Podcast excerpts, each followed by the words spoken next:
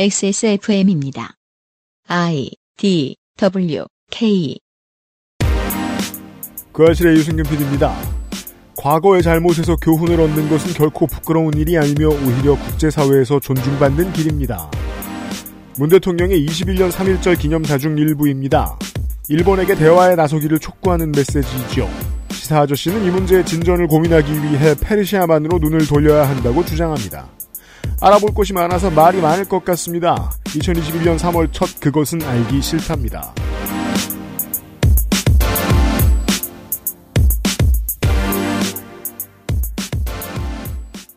한 주 동안 안녕하셨습니까? 지구상의 청취자 여러분. 제 옆에는 윤세민 에디터가 있고요. 네, 안녕하십니까. 윤세민입니다. 잠시 후에 규모가 큰 이야기를 시사 아저씨와 나누어 보도록 하겠습니다. 규모가 큰 아저씨죠. 점점 커지고 있어요. 네. 이 나이에 규모가 커진다는 거는 어, 잘 먹고 잘 살게 된다는 의미도 있지만 건강 관리가 잘 안 되고 있다는 뜻도 돼요. 어, 미디어에 빨아먹히고 있는 시사 아저씨를 만나도록 하겠습니다. 원칙대로 하면은 시사 아저씨를 좀 안 불러야 되는데 네. 시사 아저씨가 또 왜 안 불러주냐 그러니까 부르긴 불러서 건강 관리하라고 잔소리하는데 미안합니다. 아니, 뭐, 저희가 안 부른다고 딴 데 안 나가시는 게 아니잖아요. 그죠. 왜냐하면 또 오늘 아침 대본을 아홉, 오전 9시 5분에 보내고 자다가 지금 오후에 나와가지고 어, 네. 국제관계 이야기를 하는 시간입니다. 잠시만 기다려 주십시오. 뉴스를 하고요.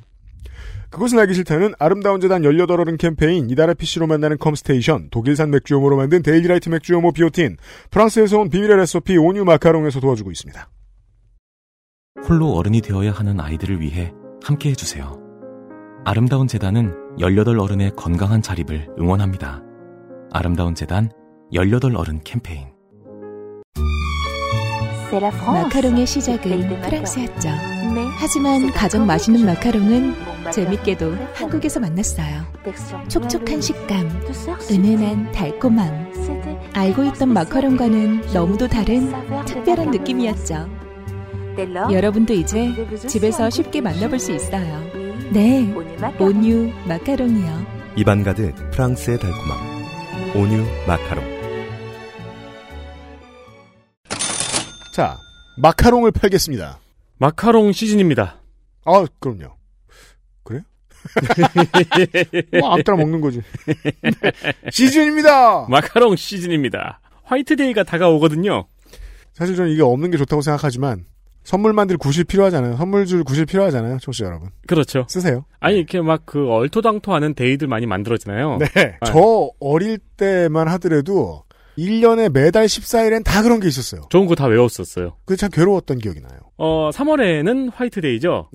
그렇대요. 네, 여러분은 어릴 때 공포게임만 기억이 나겠지만, 평소에 안 하셨더라도 새삼스럽게 하는 게 나쁜 일일 리가 없죠. 그렇습니다. 온유 마카롱도 그렇게 생각합니다. 네. 그래서 화이트데이 특별 패키지를 만들었습니다. 화이트데이인데 핑크 포장. 네. 핑크 핑크한 포장을 준비를 했고요. 원래 이제 기존에 우리가 10가지 맛을 준비를 해놨잖아요. 네. 여기에 두 가지 맛이 추가가 됐습니다. 닐라닐라 바닐라하고 숭아숭아 복숭아. 그렇게 해서 12개 세트가 준비가 되어 있습니다. 네. 지금 주문하시면 3월에 9일, 10일, 11일, 12일 중 원하는 발송 일자를 골라서 주문하실 수 있고요. 네. 지금 들으셨을 때는 이 일자 중에 선택할 수 있는 날짜가 한정돼 있겠네요. 그리고 캘리그라피 카드 서비스를 신청할 수 있습니다. 카드를 넣어 드립니다. 이왕 하시는 거, 네, 여기에도 뭐 간단하게 말씀 적어서 보내주시면은 사랑하는 사람에게 메시지를 전달할 수 있는 거죠. 그렇습니다. 이벤트를 성공적으로 마무리하면. 성황리에 마무리하면 4월 초 온유 마카롱이 디저트 브랜드로 진화를 합니다. 이게 2015년이었나요? 액세스몰을 처음 열 때만 해도 사실 마카롱을 신선한 상태로 배송한다는 것도 불가능하던 시절이었어요. 그랬다고 생각했죠. 빠네또네 이런 건 상상도 못했고요.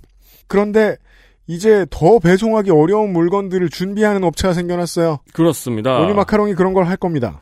디저트 브랜드로 새롭게 리뉴얼될 예정이니 네. 디저트 덕후 분들은 기대해 주시길 바랍니다. 그렇습니다. 지금처럼 많은 리뷰 감사합니다. 감사합니다.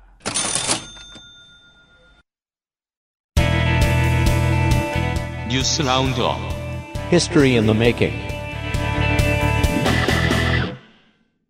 이번 주의 뉴스 roundup 언론과 관련된 두 가지의 뉴스, 국제 뉴스 두 가지 뭐 보통 이제 라디오 프로그램들 저희들은 뭐 라디오 프로가 경쟁을 라디오 프로들과 경쟁을 하니까 라디오 프로들은 이렇게 얘기합니다. 이 정도는 알면 좋다. 뭐 가장 중요한 뉴스라고 얘기하면서 일면 헤드라인들을 많이 다루죠. 음, 네. 일면 헤드라인을 빼고 알면 좋은 뉴스들을 알려드립니다. 그렇습니다. 그 알실에 손에 잡히는 언론. 네. 조선일보가 그렇죠. 네. 네. 조선일보가 유료 지대 언론. 무슨 뜻이지 그게? 지, 지, 지적 아 그렇죠. 딱히 지적이진 않은데 저희는. 네. 조선일보가 유료 부수를 부풀렸다는 의혹이 발표가 되었습니다. 물론 조선일보만은 아닙니다. 네, 신문의 유료 부수는 한국 ABC 협회에서 집계합니다. 잭슨 5의 노래가 아닙니다. 그렇습니다. 물론 맞지만. 네, 살인 사건도 아니고요. 네. 그리고 발행 부수와 유료 부수는 광고비, 정보 보조금 등을 책정하는 기준이 됩니다. 그렇죠. 이 ABC 협회 역할이 중요하다는 얘기입니다. 그러니까 어떻게 보면 ABC 협회가 언론사에 좀 생명줄도 잡고 있는 거예요. 네. 네. 그런데 조선일보가 이 ABC 협회와 짜고 집계를 조작했다는 공익 제보와 시민단체의 고발이 있었습니다. 음. 지난해 유료 부수는 조선일보가 116만으로 국내에서 유일하게 100만을 넘겼고요. 동아가 80만, 중앙이 60만 부로 집계가 되었습니다. 그렇습니다. 전혀 상관없는 얘기인데요. 어, 제가 최근에 우연히 알게 된 겁니다. 새 신문지 있잖아요. 그거 살 수 있는 거 아십니까? 새 신문지요? 네. 신문지가 새로 나왔어요? 신문을 사는 거 말고요. 아니요. 새로 나온 신문지란 뜻이 아니고요. 안 본 신문을 아, 네. 종이로 살 수 있습니다. 네. 네. 보통은 묶음에 10kg이 조금 넘습니다. 박스에 넣어 팔거나 묶어 팝니다. 네. 10kg에서 12kg 정도 합니다. 그렇게 팔아요? 그 가만히 있어요. 그 말씀하시는 게 이제 음. 신문 여러 부, 한 날짜가 아니고 네. 이제 보통은 들어 한 날짜예요. 왜냐면은 쌓여있는 게 너무 많아서. 어, 네. 같은 신문인 경우도 많아요. 10kg가 그냥 같은 신문이 쫙 쌓여 있어요. 네. 그걸 살 수 있어요. 근데 오늘 신문은 아니에요. 아, 그거는 약간 신문지 재활용의 느낌으로 살 수 있다는 말씀이세요? 그렇죠. 5천 원이 좀 넘어요. 음. 10kg 정도 넘으면 네. 포장재나 청소용품으로 많이 씁니다. 유리창 닦을 땐 신문지가 짱이죠. 그렇죠. 횟집에서도 많이 쓰고요. 그렇죠. 애견용으로도 많이 쓰이고요. 뭐 아. 왠지 모르겠습니다. 애- 저는 안 써서. 그, 뭐 애견 페페 배변, 배변 패드로. 그러니까 말이에요.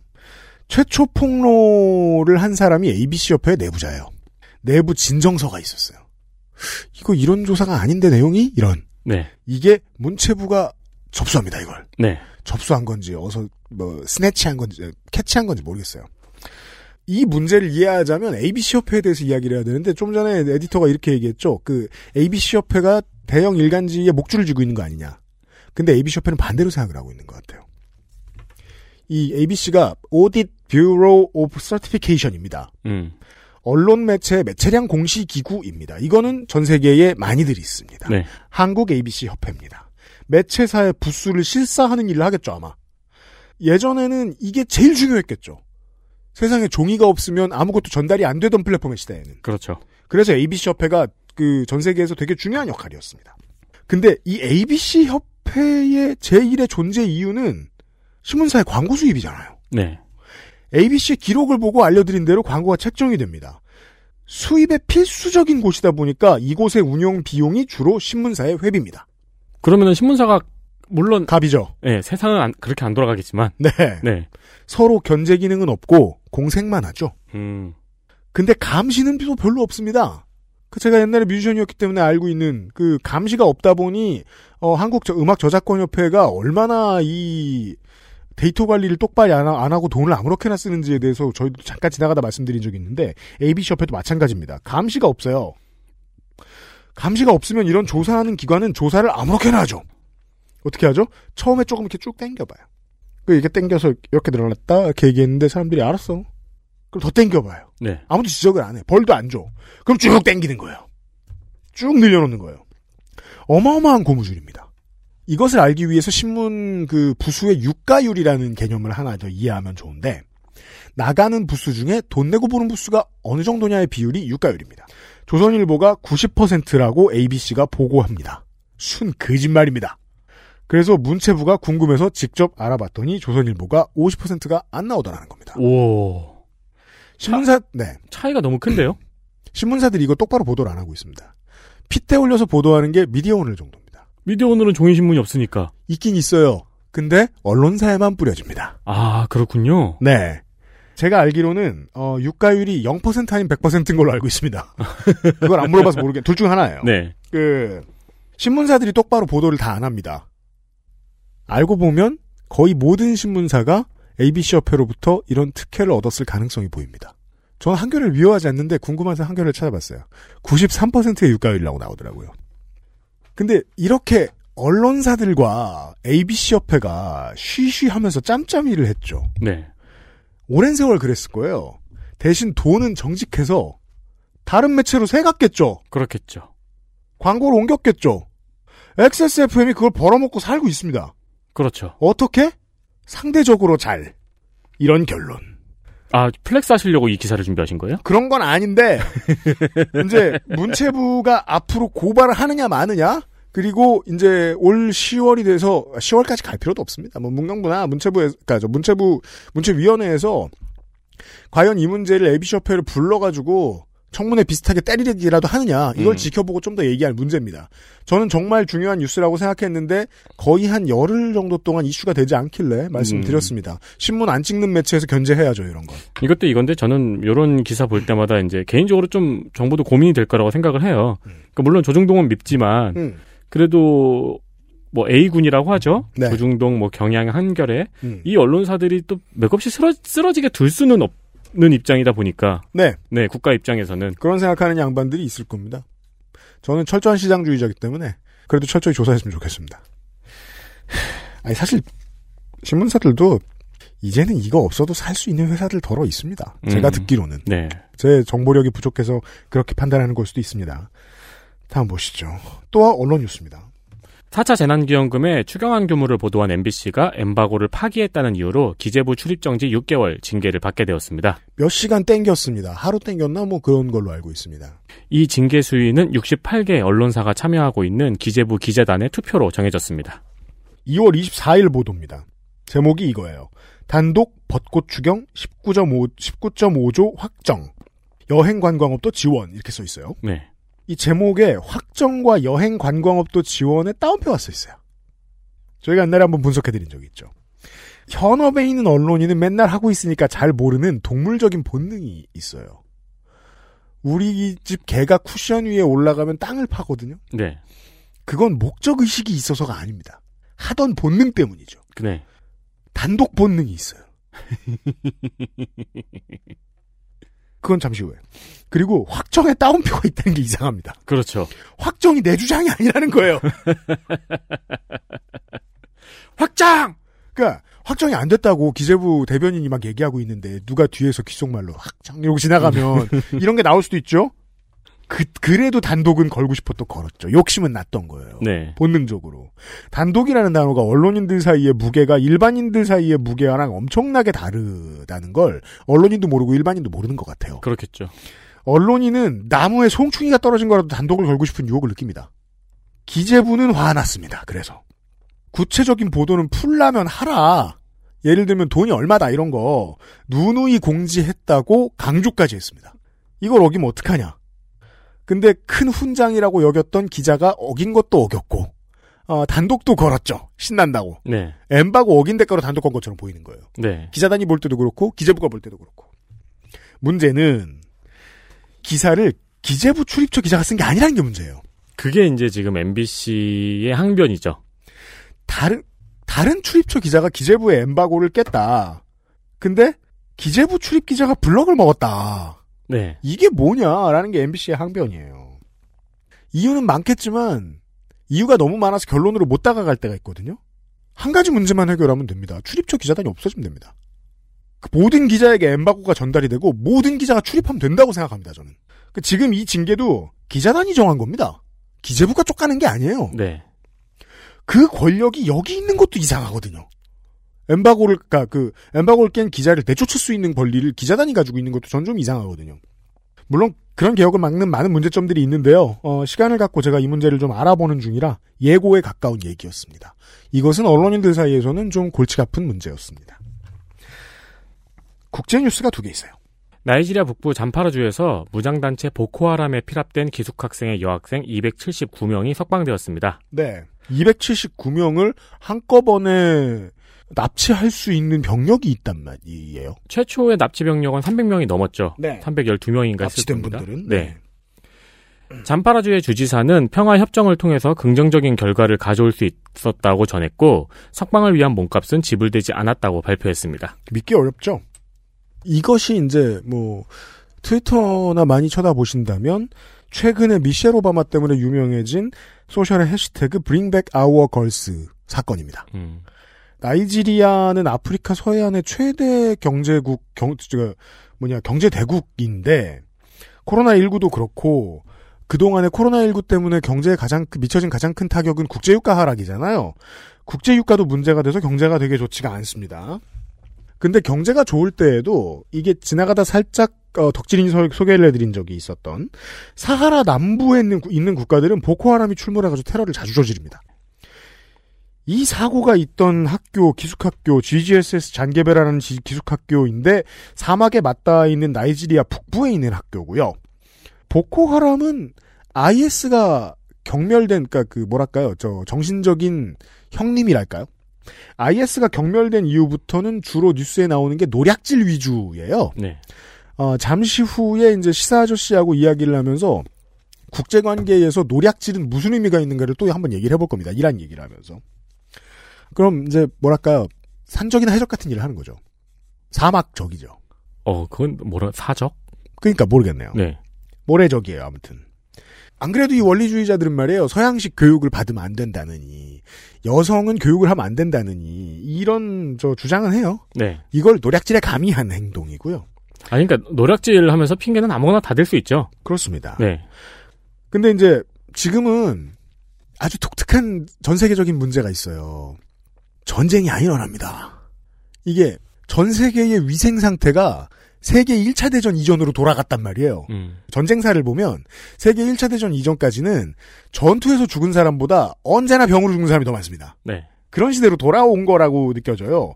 그래서 어, 나이지리아도 보- 나이지리아 같이 돈 많은 나라도 보코하람을 때릴 수가 없습니다. 그래서 회유책을 써요. 최근에 자꾸 기숙학교 학생 인질극이 생기죠. 되게 많았다고 하더라고요. 지금 알아보니까. 음. 그래서 어, 제 생각에는 곧 군사행동에 대한 뉴스를 들을 수도 있지 않을까 하는 생각이 듭니다. 네. 그렇고요. 다음 마지막 국제 뉴스입니다. CNN이 백신 접종을 거부하는 멕시코의 마을을 취재했습니다. 재밌는 주제였어요. 취재한 마을은 멕시코 남부 치아파스 주의 알다마와 산 후안 칸쿠크라는 마을입니다. 네. 이 도시와 거리도 멀고 접점도 적어서 여기는 코로나19 감염자가 적었다고 합니다. 그나마 다행이죠. 네. 그러니까 마을이 작아서 아직도 장로들이 모여서 회의해서 뭐 정하고 막 그러는 마을이더라고요. 음. 네. CNN에서는 이 마을의 시장을 취재했는데요. 음. 그에 따르면 이들은 백신의 정체가 무엇인지 알 수 없기 때문에 네. 믿을 수가 없고 음. 또 조상으로부터 내려온 전통 의학을 믿고 있다고 답했습니다. 그렇습니다. 치아파스주의 보건부는 지역사회와의 대화를 계속 장려하겠다고 밝혔고 또 코로나19 백신은 무료라고 강조를 했습니다. 음. 왜 이걸 강조를 하냐 하면 네. 예, 멕시코에는 가짜 백신을 돈 받고 파는 무리들이 나타났기 때문이죠. 그렇대요. 세상에. 우리는 이게 옛날 사고방식으로 해석해도 이 문제는 사실 해석할 수 있습니다. 동네의 교육 수준이 너무 낮아서 백신을 놓는 곳에, 놓는 것에 의미를 모르는 사람이 대다수인 경우. 네. 인 뉴스였어요, 이게. 이 코로나19에 대한 소문이 이렇게 나는 거예요. 이 주사가, 이 백신이 코로나19를 놓는 백 주사다. 이 주사가 코로나19 주사다. 라고 소문이 나는 거예요. TV에서 또 본 건 있으니까. 네. 잘못 봤죠. 그러니까 백- 백신 원리상 틀린 건 아닐 텐데. 그나마 다행인 게 외부로부터 차단된 동네라는 거잖아요. 네. 근데 뒤집어 생각해 보자고요. 이런 낙후된 지역에서 그러면 경제는 어쩔 것이며 그동안 어떻게 먹고 살았다는 것이며 국가가 뭘 해줬다는 거냐. 이런 류의 총체적인 후진국형 문제죠. 멕시코 같이 좀 사는 나라들도. 이거 참 딱하게 됐다는 생각을 하다가 이건 그래도 설명할 수 있잖아요. 어느 정도. 네. 제가 저희가 지금 녹음하고 있는 오늘 그냥 슥 보다가 타임라인에 그 한림대 성심병원 감염내과 이자갑 교수의 글이 떴길래 이렇게 봤더니 화가 나셨어요. 쓰레기 같은 헤드라인들 정말 미치지 않고서는 정말 하나도 안 변하네요. 네. 정말 두 번 넣었다는 건 정말 화났다는 얘기입니다. 그렇죠. 네. 어, 화나셨어. 이거 봤거든요? 헬스 조선. 속보. 고향에서 백신 맞은 50대 심장 발작으로 사망. 문화일보, 중증 이상 반응에서 사망까지, 고령층 접종 확대, 불안감 확산, 한국경제, 코로나 백신 패닉! 줄줄이 있어요. 이게 그 독감 백신 때 음. 한번 프로그램 돌려보고 네. 어, 이 쉽게 먹히네 싶어가지고 지금도 시동을 걸고 있더라고요. 실제로, 어, 보수지와 그 통신사의 언론전이 두 가지 트랙으로 이어져 왔거든요. 조국 정국에서 시작이 됐지만, 지금 20년을 이끌어온 쌍끌이는 안티백서 논쟁, 네. 그리고 부동산 박탈감 이 두 가지를 가지고 지금 여당의 지지율을 끌어내려 왔거든요. 이 사람들한테는 좋은 먹이인 거예요. 음. 그 이 언론인들의 마인드는 이번에 완벽하게 일상생활로 돌아가자고 선언한 텍사스 주지사의 마음하고 똑같은 거죠. 아 죽을래면 죽어. 산, 살, 사람, 살, 살 사람 살아줘 어쩔 것이요. 이런 마인드인 거예요. 이러면 보수 지지자들이 이제 이렇게 생각합니다. 아니 그럼 죽은 사람 죽었다고도 못하냐? 라고 반발해요. 백신 맞았잖아. 죽었잖아. 뭐가 틀려? 연관성이 드러난 게 없다니까. 아 죽었잖아. 내가 왜 그런 말도 못해? 미국 소고기 계속 먹고 있는데 뭐가 문제야? 이제 이런 반발을 할 때가 되는 거예요. 여론은 그렇게 파도를 타요. 네. 어떤 때가 되면 반발하는 레토릭이 생겨나요. 네. 그래서 백신에 대한 불안감을 조장하는 기사에도 지지하는 사람들이 나와요. 이제 그때가 됐습니다. 엄청 많아요. 이렇게 얘기할 수 있어요. 심지어 이 저는 조심성 없다고 얘기하는데 그 정치적 의도가 있다기보다는 이게 이제 종이 언론들이 진보 언론들이 한번 겪었던 일이에요. 조선중앙이 길을 들면 깃발을 들면 거기가 핫해지니까 거기 가서 춤추는 진보지의 기자들. 그런 것처럼 어중 뜨는 이게 그 오늘 하루만 무사히 보내면 되는 기자들, 뭐 YTN, 연합뉴스, 뭐 이런 곳들에서 비슷한 기사들 쓰거든요. 클릭수가 높으니까 음. 죽었대, 사망했대. 그리고 어, 연합뉴스 TV나 YTN에서 보여줍니다. 프라임타임에 네. 사망했다고. 네. 이런 걸 반성해야 된다는 얘기는 저녁 시간 잠깐 나오고 지나가요. 반성해야 된다는 말 저녁 때 나오고 죽었다는 말 오후에 나와요. 근데 이렇게 반문해야죠. 여전히 매일같이 사망자는 10명 이내가 나오고 있습니다. 작년 3월에 이탈리아에서 좀 유명해졌던 뉴스가요. 이탈리아 그 북부 베르가모주에 락다운이 된 다음에 일간지가 종이가 모자라도록 사망자에 대한 부고를 꽉 채워서 내보낸 적이 있었어요. 음. 사망자가 쏟아졌을 거 아니에요. 그분들의 부고를 평소의 부고처럼 다 써서 내보냈어요. 그러니까 부고가 꽉 찼을 거 아니에요. 네. 이걸 다 읽지 않는다고 하더라도 사람들한테는 경고 메시지가 들어오죠. 긍정적으로 사회에 작용했을 가능성이 있잖아요. 네. 백신 부작용인지 알 수도 없는 사망자에 대해서 이렇게 크게 보도하는 국내 언론들이 코로나19 사망자들의 사연에 대해서 자세히 보도한 적이 얼마나 있는지를 물어봤으면 좋겠습니다. 긍정적인 답이 안 나올 거요. 네, 이게 진짜 독감 백신 때 다른 언론도 지적을 많이 했잖아요. 음. 뭐 이런 식으로 사람들한테 공포감을 일부러 고의적으로 조장을 하느냐 언론 자체의 자성도 있었고 음. 근데 코로나 백신에서 바로 똑같은 짓을 또 한다는 건 너무 염치가 없는 거 아닐까 혹은 사람들을 너무 바보로 하는 거 아닐까 네. 그 문제에 대한 해석도 저희가 좀 준비를 할까 하고 있습니다. 물론 그 외에 오늘은 오늘의 뉴스 라운드업은 우리 프로그램의 예고들이 많네요. 한국은 교육 수준이 세계 최강이라면서요. 네 근데 왜 이런 저 18세기 사람 같은 소, 소리를 하는 사람들이 많은가? 멕시코의 저 동네는 우리가 뭔 상황인지 알겠는데 음. 그들 중에는 막 교육받았다는 사람들도 많단 말이에요. 기자가 되기 쉽습니까? 이 문제는 해석이 잘 안 돼요. 아, 이 또한 3월의 그 알실의 예고 중에 하나입니다. 이건 성가병일까요 헬마우스일까요 그러니까 스트레스 받는 건 주로 그 두 사람이 하잖아요 힌트 둘 중에 하나입니다. 그건 확실하다. 뉴스 라운드업이었습니다. XSFM입니다. 내장 그래픽을 갖춘 안정적인 CPU, GPU의 가장 적절한 메인보드. 하드디스크만 써본 분들은 상상조차 하기 힘든 속도의 M.2 SSD. 기능성과 디자인을 모두 충족하는 케이스까지 이달의 PC로 빠르게 구매하실 수 있습니다. 010-8279-5568 원하시는 다른 어떤 사양도 대처할 수 있는 컴스테이션에 문의하셔도 좋습니다. 주식회사 컴스테이션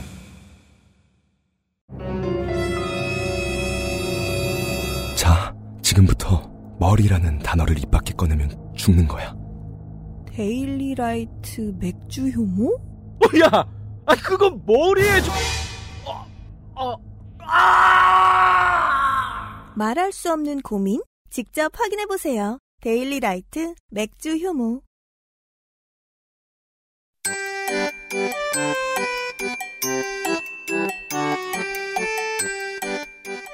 양산형 시사평론 민하문구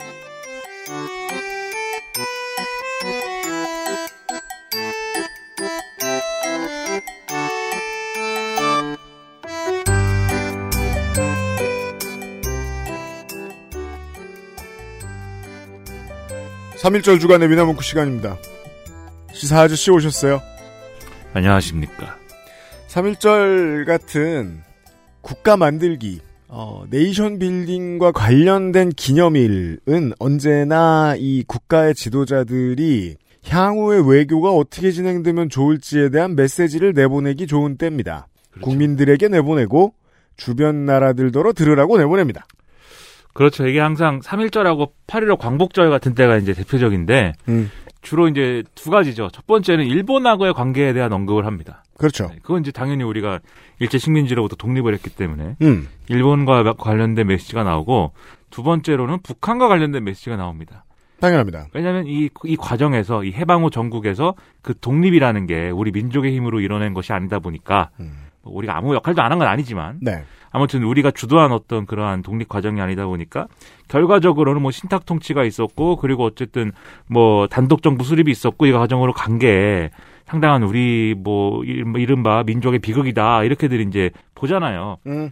그리고 우리 헌법에도 이제 그렇게 써 있고 음. 어, 그러니까 이 두 가지에 대한 어떤 입장이 나오는데 이 정권에서는 사실 과거에 이제 3.1절 메시지나 8.15 메시지 이런 걸 보면은 일본에 대해서 이제 예를 들면 뭐 더 이상 뭐 어, 과거와 같은 어떤 어떤 그런 뭐 어, 건 하지 않겠다. 이렇게 말하면 다시 한번 뭐 이렇게 일본에 지는 상황은 이제 안 만들겠다든지 강경했습니다. 그렇죠. 그런 메시지가 강했는데 올해는 좀 달랐기 때문에 네, 이런저런 얘기가 또 나오고 있는데 전문을 안 보셨거나 이 뭐 기념사 방송을 안 보셨던 분들은 한 줄 요약 정도만으로 이 대통령의 3.1절 기념식 기념사를 만나셨을 접하셨을 텐데 근데 이제 전문을 보면 한국과 중국에 대한 자극적인 기사가 아니면 먹고 살기 어려운 일본 언론에서는 여전히 뭐 좋게 평가하진 못할 거예요. 일단 3.1절이 얼마나 위대한 날이냐. 이것도 음. 한참 얘기했기 때문에 그쵸. 뒤에 연대에 참여해라. 음. 대화에 다시 참여해라. 이런 얘기하는 거 뭐 그렇게 크게 보도하지 않았을 수도 있습니다만 그래서 대목을 조금만 말씀을 뭐 직접적으로 인용을 하자면 이렇게 돼 있어요. 기념사에 보면은 한국은 과거 식민지의 수치스러운 역사와 동족상잔의 전쟁을 치렀던 아픈 역사를 결코 잊지 않고 교훈을 얻고자 노력하고 있다. 그러나 과거에 발목 잡혀 있을 수는 없다. 이렇게 돼 있고요. 으흠. 한국 정부는 언제나 피해자 중심주의의 입장에서 지혜로운 해결책을 모색할 것인데 그러나 한일 양국의 협력과 미래 발전을 위한 노력도 멈추지 않을 것이다. 이렇게 돼 있습니다. 그리하여 이 방역과 관련된 국제적 연대에도 참여해라. 일본더러. 그렇습니다. 북한과 붙여서 뭐 그런 말도 하고 있고요. 그렇죠. 그리고 3일 독립선언서는 일본에게 용감하고 현명하게 과거의 잘못을 바로잡고 참된 이해를 바탕으로 우호적인 새로운 관계를 만들자고 제안을 했다. 음. 우리의 정신은 그때나 지금이나 달라지지 않았다. 우리 정부는 언제든 일본 정부와 마주 앉아 대화를 나눌 준비가 되어 있다. 이렇게 직접적으로 또 언급을 했고 네. 이 양국 협력은 두 나라 모두에게 도움이 되고 동북아의 안정과 공동 번영에 도움이 되며 한미일 삼국 협력에도 도움이 될 것이다. 이렇게도 얘기를 했습니다. 속내입니다. 그렇죠. 어찌 보면. 특히 이제 이 도쿄 올림픽 관련 언급도 있었는데 음. 올해 열리게 될 도쿄 올림픽은 한일 간, 남북 간, 북일 간 그리고 북미 간의 대화의 기회가 될 수도 있다. 한국은 도쿄 올림픽의 성공적 개최를 위해서 협력할 것이다. 이 한일이 과거와 미래를 동시에 바라보며 함께 걷고 있는 거다. 그러니까 즉 일본하고 이제는 뭔가 어떤 의미로든지 간에 음. 동반자적인 관계를 새로 구축을 하고 싶다라는 어떤 그런 맥락이 확실히 이제 좀 드러나 있는 그러한 이제 기념사였던 거죠. 대통령의 기념사인데 거기서 시시콜콜하게. 네. 너네 PCR 검사 별로 안 하는 거 알고 있다. 어, 방역이 잘 되지 않아서 네. 어, 도쿄 도지사 등 여럿이 그거 가지고 지금 어, 자기 쪽 표받, 표받으려고 난리를 치고 있는 것도 알고 있다. 네. 참 힘들 거고 도쿄 올림픽이 안 될 것도 알고 있다. 뭐 이런 얘기 할 필요는 없어요. 하게 되면 우리 적극 도와주겠다 정도의 메시지만 나가면 되죠. 속내라고 제가 말씀을 드렸는데 속내가 드러난 것으로 보이는 가장 중요한 기념사에 등장하는 단어는 다자주의입니다. 음. 다자주의의 정신을 되살려야 합니다라는 말이 나와요. 그렇죠. 그래야 할 상황인 것 같다라는 현실 분석이 보입니다.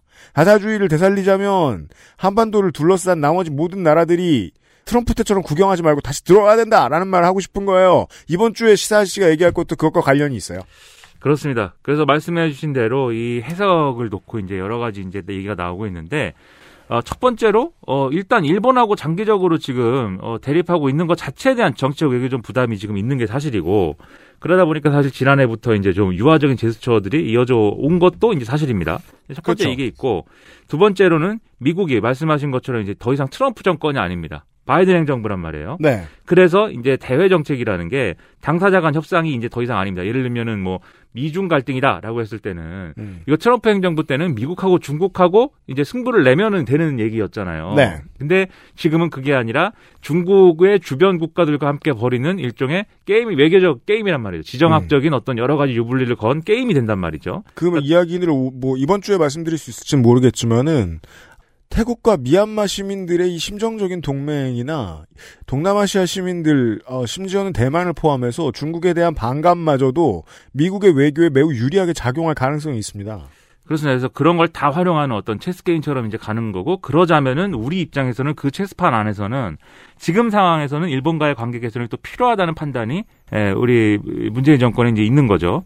그리고 셋째는 아, 이 대북 전략 변화에 따라서 마찬가지로 또 이 협상을 통한 변화보다는 주변국들이 참여하는 관리 변화 모델로 이제 이행할 가능성이 커진 건데 즉 트럼프 체제에서는 그냥 트럼프랑 김정은이랑 합의를 하면 되는 문제에 가까웠지만 지금 이제 그럴 수 없다는 것이죠. 네. 그럴 수 없고 예를 들면 과거의 어떤 육자회담이라든지 아, 또는 꼭 육자회담이 아니어도 사자회담 이런 식으로 주변국들이 공동으로 이제 동아시아 정세를 관리하면서 북한의 변화를 이끌어내는 이런 국면으로 넘어갈 가능성이 커졌기 때문에 그럼 또 일본의 역할이 중요해지는 거죠. 이 국면에서는. 그럼 우리가 또 그 관객에서는 이제 모색해야 될 필요성이 있는 것이고. 그러면 일본이 보는 한국은 갑자기 막 태도를 손바닥 뒤집듯이 뒤집는 거냐. 어, 한국 국, 그 정부의 입장에서 봤을 때는 여전히 연장선상에 있는 것들입니다. 예를 들면 전 총리자 곧 어, 퇴임할 여당 대표도 일본의 정치인들과 연결선이 상당히 있는 인물이고요. 지난 총선에 제주도의 현 최다선 의원이었던 강창일 의원이 불출마를 했습니다. 음. 아마도 청와대와의 교감이 있던 것으로 지금은 볼 수밖에 없습니다. 음. 만약에 이제 그 신인한테 자리를 내주면 일본과의 외교에서 가장 중요한 역할이 기다리고 있다. 그렇죠. 이렇게 메시지를 던졌을 가능성도 엿보입니다. 지금 그렇게 쓰이고 있고요. 연장선은 있어요. 그 전에 준비를 해왔다고 봐야 되는 거예요. 민주당 정권으로 미국이 바뀌게 되면 우리는 일본과 다른 어떤 새로운 제스처들을 취하는 준비를 해야 되지 않을까? 꾸준히 했던 것들이 지금 무리로 드러나고 있다고 봐야 되겠. 오늘 왜 이렇게 시사 프로그램 같냐? 에, 시사 프로 아니에요 이거?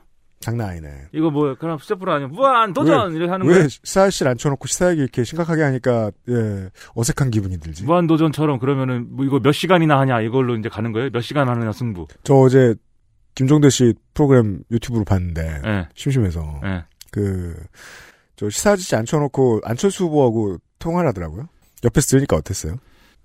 어떻냐는 건 뭐죠? 어, 떤 게 어떤 거죠? 뭐 그냥 느낌. 어떤 느낌이요? 뭐에 저, 대한? 뭐에 대한? 제 느낌은 그거였어요. 네. 어 김종대 씨가 이 네. 인터뷰에 관심이 없다. 써 있는 것만 읽으시더라고. 너, 너, 너, 너무 그러지 마세요. 네, 그 뭐 진행자를 맡으신 지 이제 이제 한 아, 잘하실 거예요. 네, 4개월 뭐 5개월 되다 보니까 네. 아직 이렇게 어, 좀 아, 안철수 후보의 인터뷰에 별 관심이 없으시네. 이렇게 티가 네. 나가지고. 뭐 관심의 문제라기보다도 아 왜 이렇게 그 인터뷰를 하면서 음. 이제 안철수 후보님께서 우리 안철수 대표께서 그랬습니다. 뭐라고요? 오늘 질문의 주제가 어, 오늘 질문의 주제가 대단히 넓습니다. 이렇게 얘기했는데. 맞아요. 그랬더만. 어, 근데 거기에 대해서 뭐 송구해야 할 필요는 없잖아요. 뭐 당신이 정치인인데 그걸 뭐 폭넓은 질문을 당연히 다 대답을 해야지. 이렇게 가야 되는데 굉장히 그 진행자가 송구해 해가지고 약간 뭐야 이렇게 생각이 되는 대목은 있었는데, 예, 그런 뭐 글쎄 뭐 익숙해지면 뭐 그런 모습도 뭐 나아지겠죠 뭐. 아무튼 어, 이번 주에 저희 방송에서 어, 선거 얘기하는 건 이게 전부였고요. 그냥 기다리고 있는데 불쌍해 보이길래. 네, 아니, 네, 그렇죠. 네, 그게 뭐야? 한번 얘기해 봤어요.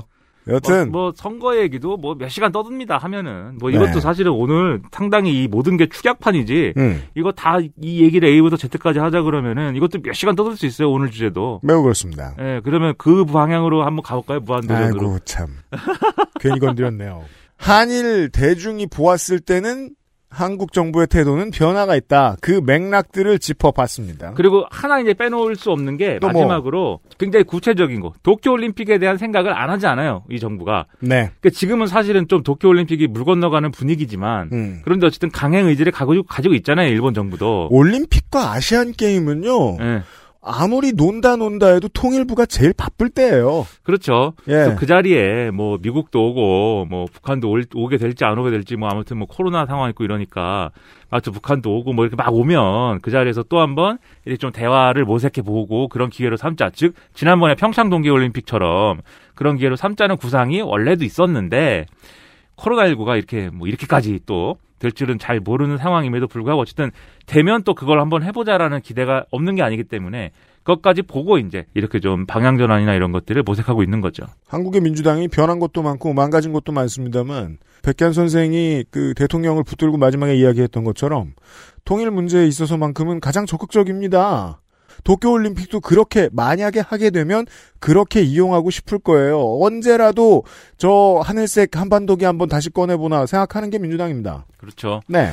그 이제 이런 흐름에 대해서 일본의 반응은 어떠냐? 일본은 지금 뭐 매우 시큰둥합니다. 그래서 말씀하셨듯이 언론들 반응도 뭐 한국은 뭐 하던 얘기 그대로 한다 뭐 이런 분위기고 또 일본 정부도 똑같은 얘기를 했어요. 이 상황 어쨌든 역사 문제를 풀려면 지금 자기들이 할 만큼 했고 어, 좀 먼저 안을 좀 가져와라. 아, 이런 기존의 태도를 고수를 하고 있는데, 음. 근데 일본 사회라는 데가 제가 볼 때는 좀 그런 것 같아요. 언론들도 그렇고, 위에서 어쨌든 이 관계를 풀 흐름이나 이런 것들을 만들기 시작하면 네. 언론도 막 따라가거든요. 음. 그래서 뭐 예를 들면은 스가 총리가 앞으로 좀 그런 관계 모색을 해보겠다라고 그러면은 뭐 굉장히 뭐 그거를 또 스토리를 강화 강하게 이제 뭐 해석하고 이런 흐름이 만들어질 것인데 그게 지지난 시간 민하문구 시간에 시사 아저씨가 지적한 예, 소위 일본의 공기죠. 예.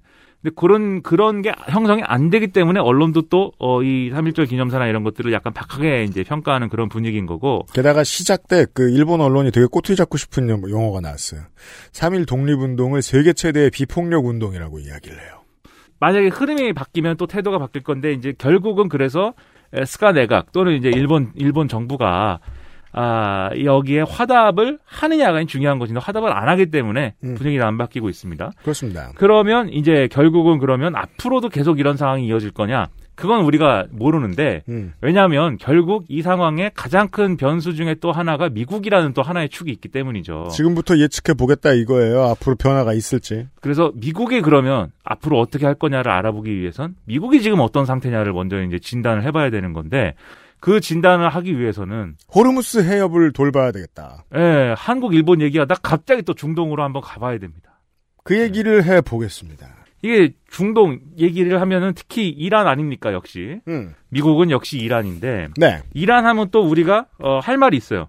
왜냐하면 올해 초에 이란의 혁명수비대가 갑자기 한국 국적 선박 한국 케미오를 납포를 하지 않았습니까? 그거 어떻게 됐어? 라고 생각하시는 분들이 있, 는데 완전히 다 해결되진 않았어요. 아직 남은 것들이 있습니다. 네, 다 돌려주진 않고 네. 지금지금 이제 선원들을 보내주고 뭐 음. 이런 상황이고 추가로 뭐 협상을 진행하고 뭐 이런 것들이 진행되는데 아무튼 이 배가 어, 메탄올이라든지 뭐 이런 것들을 싣고 사우디아라비아에서 아랍에미리트로 가는 길이었는데 음. 여기 이제 한국인 선원 5명 포함해서 총 20명이 탑승한 상황이었거든요. 네. 혁명수비대가 그냥 이제 끌고 갔습니다. 음. 그리고 이 혁명수비대가 어, 얘기를 했어요. 입장을 이제 내놨어요. 해양 환경 규제의 반복 위반 때문에 우리가 이거 조사를 해야 되기 때문에 음. 어, 즉 검찰 수사를 해야 된다. 네. 어, 그래가지고 이제 끌고 간 것이다. 음. 어, 이렇게 이제 얘기를 했습니다. 그러면 이게 어쨌든 환경 오염을 시킨 어쨌든 그런 문제로 고발된 것이다라고 하면 우리도 그렇게까지 이제 할 말은 없는데 음. 그게 사실이라고 하면 네. 이 당시에 뉴스 나온 걸 보면은 이 선사 이 배를 배의 어떤 그런 권한을 갖고 있는 선사는 굉장히 그 의혹을 어, 전면 부정했어요. 그런 거 음. 없다. 그리고 그런 의혹이 있으면 우리가 뭐 지나가다 버렸다고 팔 건데 그거? 예. 네. 그런 의혹이 있으면 와서 그러면 조사를 하겠다고 하고 그럼 우리가 조사에 응할 것인데 이렇게 막 끌고 가버리면 어떡하냐. 음. 그리고 끌고 가더라도 그러면 아 그런 이제 뭐 해양 오염 위반이 문제면은 그 빨리 확인할 수 있잖아요. 어쨌든 조사하면 풀어줘야 될 거 아니야. 그렇죠. 조사가 끝나면 빨리 그러면 해결하고 뭐 이상이 없습니다라고 하든지 아니면 이상이 있으면 우리 이제 외교부나 이런 쪽에 전달을 해서 이거 이분들은 아주 그 중대한 법을 위반했기 때문에 이거는 뭐 안 된다 뭐 이런 입장을 얘기를 하든지 근데 이것도 저것도 아닌 상태에서 계속 조사 중입니다만 얘기하고 시간을 질질 끌거든요. 음. 그러다 보니까는 이게 아무래도 다른 뭐 의도가 있어서 이거 배를 이제 끌고 간 거 아니냐. 처음부터 그 해석이 다 나왔습니다. 그렇죠.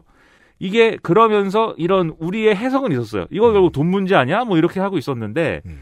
이란 외교부가 또 얘기를 했습니다. 그래서 한쪽에서 그런 해석이 나오는 거에 대해서 무슨 소리냐, 돈 문제라니 전혀 그런 거 아니다. 음. 네, 이란의 외교 라인이 이제 돈 문제 전혀 아니다 이렇게 얘기를 하면서 그것을 또 뭐라고 그랬냐면 그리고 어 뭐 납포를 했다, 뭐 납치를 했다 그러는데 납치를 했으면은 한국이 우리 돈을 납치한 상황이지 무슨 우리가 뭐 배를 어떻게 하느냐.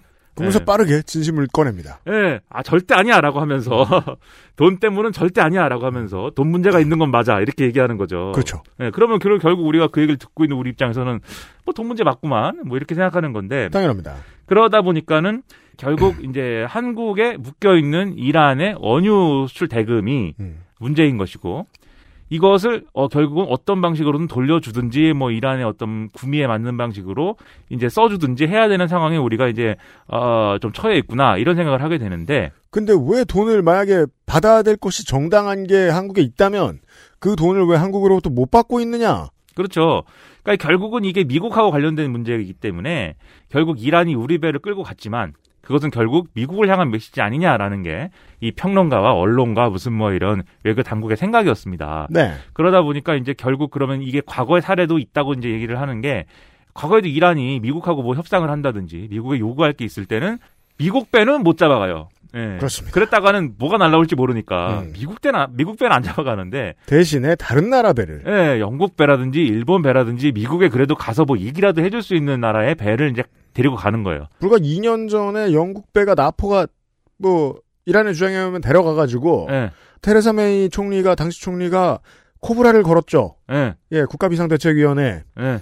근데 그런 뉴스를 자주 보다 보니까 제가 알기로 뭐 일본 그 배는 피격을 당한 적이 있는 걸로 알고 있고 네. 그런 일이 자주 있다 보니까 그래 나포구만 이렇게 생각했다가 한국 배라서 깜짝 놀랐던 거죠. 그렇죠. 자주 있던 일이라는 말씀을 드리는 거예요. 왜냐면 아까 뉴스 라운드업 시간 때 제가 그 보코하람에 대해서 잠깐 이야기를 드렸는데 보코하람이 계속해서 틈만 나면 이 사하라 사막 북부에 나타나 가지고 여학생들을 납치해 가고 이러는 이유가 아, 돈도 돈인데 협상력이 늘어나요. 그렇죠. 그런 생각을 하게 되나 봐요. 그래서 영국이든지 일본이든지 한국이든지 데리고 가면 야, 미국 좀 찔러봐 이제 이런 메시지다라는 건데 음. 그럼 여기서 궁금하실 수도 있는 문제가 왜 이란 돈이 한국에 있는 거지 이게 이제 궁금할 수가 있어요. 예, 네. 안 궁금하십니까? 한국이랑 이란이 뭘 거래? 그러니까 한국이 이란 걸 샀든지 어, 이란이 한국 걸 샀든지 네. 뭘 텐데 이란이 한국 걸 샀으면은 그 돈을 내놓으라고 하긴 뭐해요 그냥 한국 돈이니까 한국이 이란 걸 뭐 산 거예요? 그러니까 이게 그냥 듣기에 뭐 이게 무슨 얘기야 할 수가 있어요. 그래서 이것을 좀 설명을 드리면 이게 뭐 이란하고 무슨 일이 일어나면 언론은 항상 이 얘기부터 씁니다.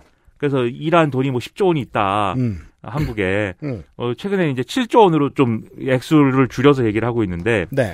뭐 돈이 얼마나 있냐 하면 한국은행에 따르면은 한은에 예치된 일반은행의 초과지급 준비금이 3조 4천억 정도 되는데 이 중에 90% 이상이 이란 멜라트은행, 이란의 이제 중앙은행격인데 음. 서울 지점이 맡긴 돈이다. 그러니까 이란 돈이다 3조 원이 네. 이렇게 얘기를 하고 있고 이거 외에 이건 지급 준비 중 지급 준비금의 형태로 이제 한은에 예치된 거고 음. 에, 이 시중은행, 기업은행과 의류은행에도 이란의 원유 수출 대금이 한 7조 6천억 정도가 동결돼 있다. 음. 이렇게 봐서 합쳐서 이란 돈이 10조가 있다. 이렇게 보는 거예요. 음. 그이돈 여기 왜 있느냐? 2010년에 뭐 계속 이제 미국은 이란은 90년대부터 이제 계속 제재를 해왔습니다만 2010년에 미국 오바마 행정부가 아, 이란의 핵 개발 뭐 이런 것들을 이유로 해서 계속 이제 제재 수위를 높인 결과 포괄적 이란 제재법이라는 그렇죠. 걸 시행을 하게 되는데 음.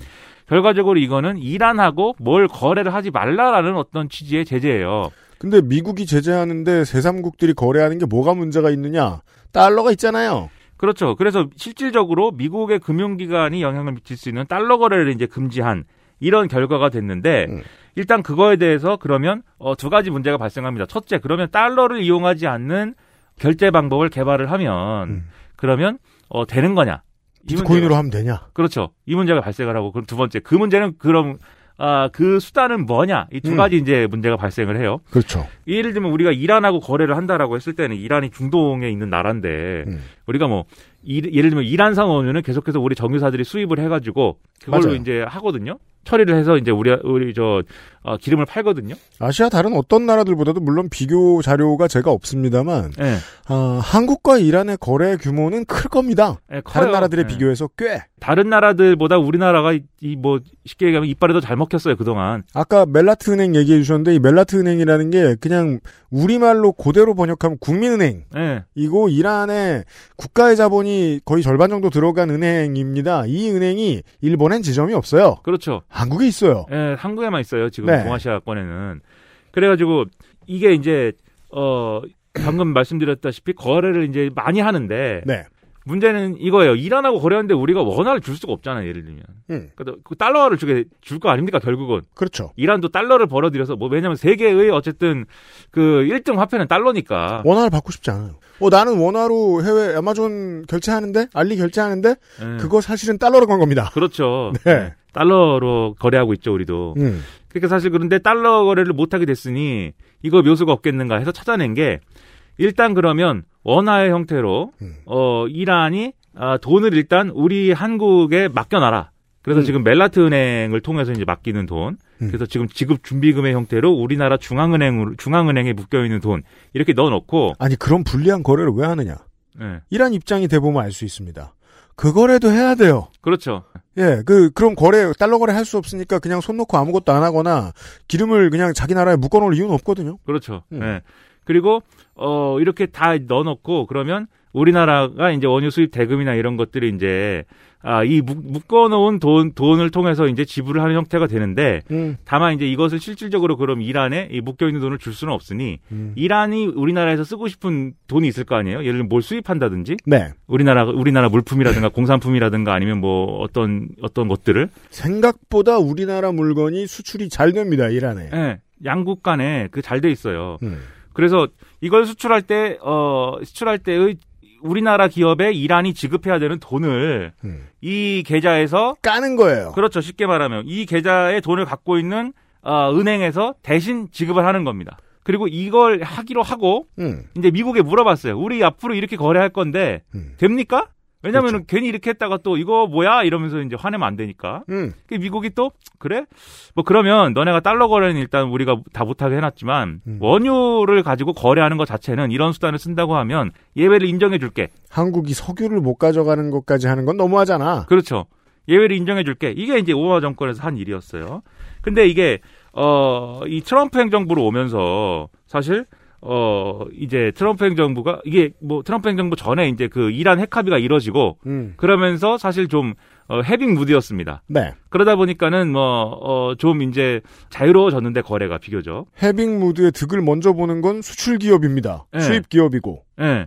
그거에 대한 어떤 또 헤빙 무드가 있었지만 그럼에도 불구하고 이, 언제 또 뭐 어떻게 될지 모르니까 사실 이 체제를 계속 유지했어요. 이 지급 음. 결제 체제를. 근데 걱정했던 것처럼 트럼프 행정부로 바뀌니까 트럼프는 신경 쓰지 않습니다. 예, 이거를 뭐 이란 핵합의를 걷어 차버렸고 음. 핵합의를 이 핵협상을 탈, 이 핵합의를 탈퇴해 버렸고 우리가 예외를 어, 인정받았다고 말씀드렸잖아요. 이렇게 거래하는 형태와 원유를 수입하는 거에 대해서. 네. 근데 이걸 트럼프 행정부한테 가가지고 얘기를 했어요. 이 예외를 그러면 계속해서 어, 유지해 주십시오. 뭔 소리야? 이제는 안 돼. 네, 트럼프 행정부가 아 싫어 이렇게 해버린 거예요. 네, 짧게. 네. 아, 싫어. 네, 원래는 우리 외교부하고 미국 국무부가 음. 이 제재 면제 요거를 이제 이 부분에 대해서는 좀 원래 기존에 있던 제재 면제를 연장해 달라라는 게 합의가 됐었다고 하는데 네. 근데 이게 마지막 결제해야 되는 건 어쨌든 국무장관하고 대통령 아닙니까? 음. 그 당시 마이크 폼페이오랑 도널드 트럼프인데 이 사람들이 거부를 했다. 그래서 연장이 안 됐다. 음. 그러면 이 수단으로도 사실은 원유 지급 원유 대금을 결제할 수 없고 음. 양국 간에 어떤 이 돈을 쓸 수가 없는 상황이 벌어진 거예요. 기억을 해보면 이 일이 벌어지고 딱 두 달 후였던 거예요. 영국 선박이 혁명수비대에 납포가 된 것이. 네. 이런 일이 우리나라 선박에도 있을 거라고 예측할 수도 있었을 것 같아요. 어떤 일각에서는. 그렇죠. 네. 그래서 그 걱정된다, 이거 문제 생긴다라고 보는 외교안보 전문가들이 좀 있었습니다. 이게 2019년 5월에 결국 제재 면제 연장이 거부되면서 2019년 5월부터 이란 돈이 완전히 동결되는 묶여버리는 상황이 이제 발생을 한 건데. 그리 됐어요. 그렇죠. 거의 1년 반이 넘게 이제 이란이 참은 거잖아요. 쉽게 음. 얘기하면. 음. 예, 이제 못 참는 지경에 이른 거죠. 음. 어, 그러다 보니까 결국은 이제 아, 이런 상황이 이제 돼버렸는데 여기다가 또 하나 이제 이란의 어떤 곤란한 상황 이런 것들을 볼 필요도 있는 게 예를 들면 이란이 갑자기 그럼 지금 10조 원이 없어가지고 나라가 망하게 생겼느냐 뭐 그런 건 아닙니다 사실. 그렇지만 예.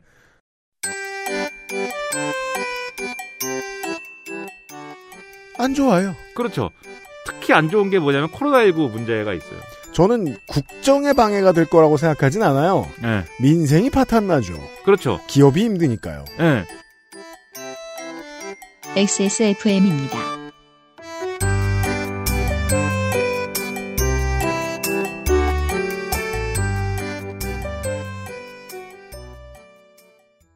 퇴소하던 날은 정말 기뻤어요. 제가 고대하던 날이었기 때문이었는데 기차가 출발을 하는데 그때 눈물이 나더라고요. 마음 둘 곳이 없다라는 생각이 여러분의 독립은 몇 살이었나요? 보육원의 아이들은 만 18세가 되면 시설을 나와 홀로 살아가야 합니다. 어른이 되기는 아직 이른 나이. 곁에 아무도 없다면 그것은 자립이 아니라 고립입니다. 18. 홀로 어른이 되어야 하는 아이들을 위해 함께 해주세요. 아름다운 재단은 18 어른의 건강한 자립을 응원합니다. 아름다운 재단 18 어른 캠페인. 여러분도 이제 집에서 쉽게 만나볼 수 있어요. 네, 온유 마카롱이요. 입안 가득 프랑스의 달콤함. 온유 마카롱.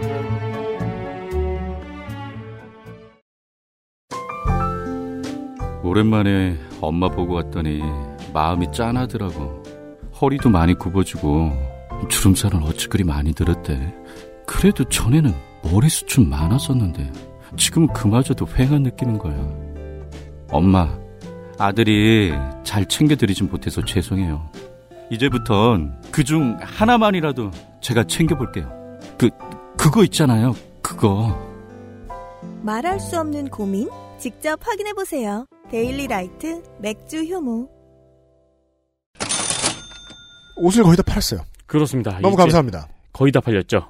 유면상 PD가 그 처음에 이 물량이 처음으로 쌓여서 그 창고에 있을 때에 보내줬던 사진을 잊을 수가 없거든요. 음, 내가 죽으려고 환장했구나. 그 압사할 것 같은 느낌. 그니까 말이에요. 이게 진삼국 무쌍 같았어요. 적장 이거, 지- 나다. 그러니까 이, 이거 지금부터 죽여도 진삼국 무쌍의 속도가 아니면 못 죽인다 이렇게 생각했는데 많이 팔렸습니다. 감사합니다. 감사합니다. 그 어, 이제 매년이 지나면 예를 들어 저희들이 올해 겨울에는 FW를 안 만듭니다. 올해 겨울엔 힘들어서 못 하겠어요. 왜냐면 1년 쉴래요. 오- 그리고 올해 겨울에 낼 거면 지금 다 거의 웬만해서는 준비가 되었어야 돼요. 네, 네. 네. 그안 할래요. 그래서 어 2년 뒤에 나오니까 그 나중에 이제 그때 얘기 안 해줘서 몰랐다라고 하시는 분들을 위해서 어, 다시 한번 남은 물량을 공지합니다. 그렇습니다. 올해 겨울에는 나오지 않고 지금 남아 있는 물량이 향후 2년 동안 마지막 겨울 물량입니다. 네. 봄, 겨울, 가을. 음. 네. 2020, 21년에 맨투맨과 후디 시장 조사를 다녀서 유명 스포츠 스트리트 브랜드의 제품들을 살펴봤어요. 음.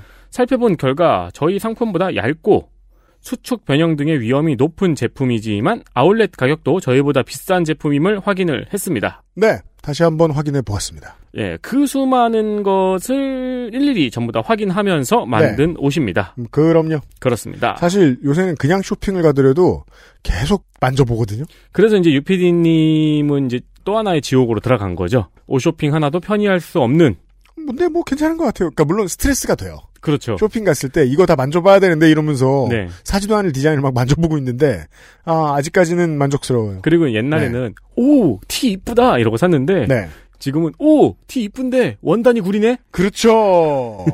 맞아요. 그렇게 변했어요, 제가. 하지만 여러분들은 그냥 이걸 사시면 됩니다. 그렇습니다. 왜냐면 스트레스는 저희가 다 받아 놨으니까 스트레스 안 받고 돈만 쓰시면 됩니다. 든든하고 단단한 XSFM 의류 지금 얼마 남지 않았습니다. 엑세스몰로 달려가시길 바랍니다. 액세스몰로 와주십시오. 다시 시사 아저씨가 들어오겠습니다. 근데 잠깐만 올해 FW는 준비를 안 하신다고요? 네. SS는요? 곧 나, 아, 곧은 아니구나. 하고 있습니다. 네. 네.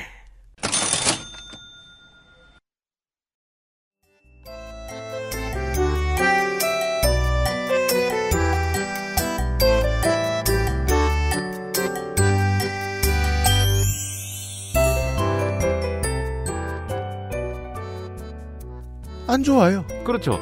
특히 안 좋은 게 뭐냐면 코로나19 문제가 있어요. 저는 국정의 방해가 될 거라고 생각하진 않아요. 네. 민생이 파탄나죠. 그렇죠. 기업이 힘드니까요. 네. 코로나19의 경우에 특히 곤란한 점이 뭐냐면 이게 COVAX Facility를 통해서 이제 백신을 배분받는다든지 이런 해법이 필요한데 그렇죠. 왜냐면 이란이 직접 뭐 화이자나 모더나에다가 지금 백신을 구매할 수는 없을 거 아니에요. 음. 아스트라제네카라든가 이런 것들도 곤란할 것이고 달러를 내고 해야 돼요. 그렇죠. 음. 근데 COVAX Facility는 어쨌든 아, 이 전 이제 지구에 아, 백신을 공평하게 보급하고 이제 나누자라는 취지에서 어쨌든 국제기구가 운영하는 거니까 음. 여기서 이제 배분받는 방식은 있을 수가 있는데 문제는 이것도 일종의 이제 뭐 분담금이랄지 비용을 내야 됩니다. 음. 근데 이 비용을 그러면 어, 떻게 무슨 돈으로 내는 거냐에 있어서 음. 사실 이 10조 원, 이 한국에 묶여 있는 10조 원 또는 7조 원을 아, 그 중에 일부 대금을 그러면 COVAX Facility에 납부를 해줘라. 미국이 당장 뭐하러 나서고 뭐 미국 입장에서 호구처럼 보이도록 하는 액션이 막 생기고 그러지 않고서도 해결할 수 있는 방법. 네. 한국의 우리 돈.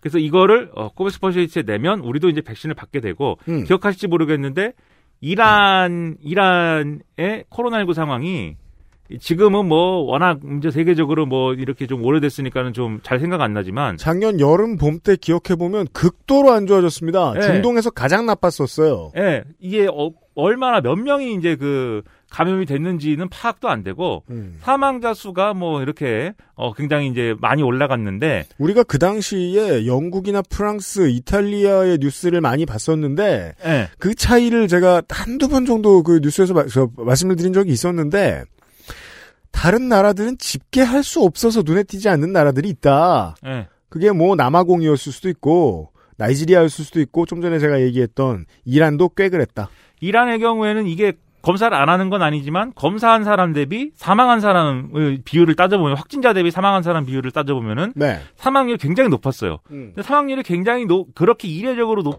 높다는 거는 사실 검사가 안 된다는 거죠. 그렇죠. 그 정도로 높으면은 뭐 의료 시스템의 어떤 미비나 이런 것도 있겠지만 이게 검사 확인이 제대로 안 되고 있다라는 것이거든요. 그래서 이게 상당히 코로나19 때문에 어려운 상황이었기 때문에 이걸 그러면은 이 백신을 확보하는 데 있어서 우리가 이 돈을 이제 이 돈을 어차피 이란 돈이지만 예, 좀 이렇게 어차피 이란 돈이지만 음. COVAX Facility에 주는 것으로 생색을 낼 수도 있겠다라는 차원에서 그렇죠. 초기에 협상이 진행이 됐습니다. 이 음. 선박 나포 사건 이후에. 한국의 입장에서도 혹해요. 근데 이걸 처음에 어쨌든 이란이 얘기를 꺼냈겠지만 음. 결국 COVAX Facility에 돈을 낼 때는 우리도 달러로 환전을 해야 되는데 이 달러로 환전을 하는 과정에 미국 금융기관이 이 돈을 제재를 해버리면 사실 이란은 또, 어, 또 환장하는 거잖아요. 네. 근데 그럴 과연 그럴까의 의문도 있지만 왜냐하면 백신은 어쨌든 간에 의료 필수품이기 때문에 음. 과연 그렇게 하겠느냐라는 의문도 있지만 이란이 이거를 믿지를 못했어요. 일단 음. 미국 금융기관 하고도 남는다. 네. 그 정도의 적대감이 있으니까 트럼프 행정부에 대해서 네. 그러다 보니까 이게 어 엎어졌습니다 결국 음. 이게 엎어졌고 그리고 그 외에 낼 분담금을 이 돈에서 우리가 내주면 어떠냐 뭐 이런 세 번째 방안들. 예, 이런 방안도 논의가 됐고 아니면 음. 스위스를 통해서 이제 제3국 거래로 이제 방향을 틀어 가지고 새로운 어떤 지구 시스템을 만드는 경우도 있다. 뭐 아무튼 이런- 핵협상 어긋난 것을 지금 당장 움직이자는 것까지는 아닌데 네.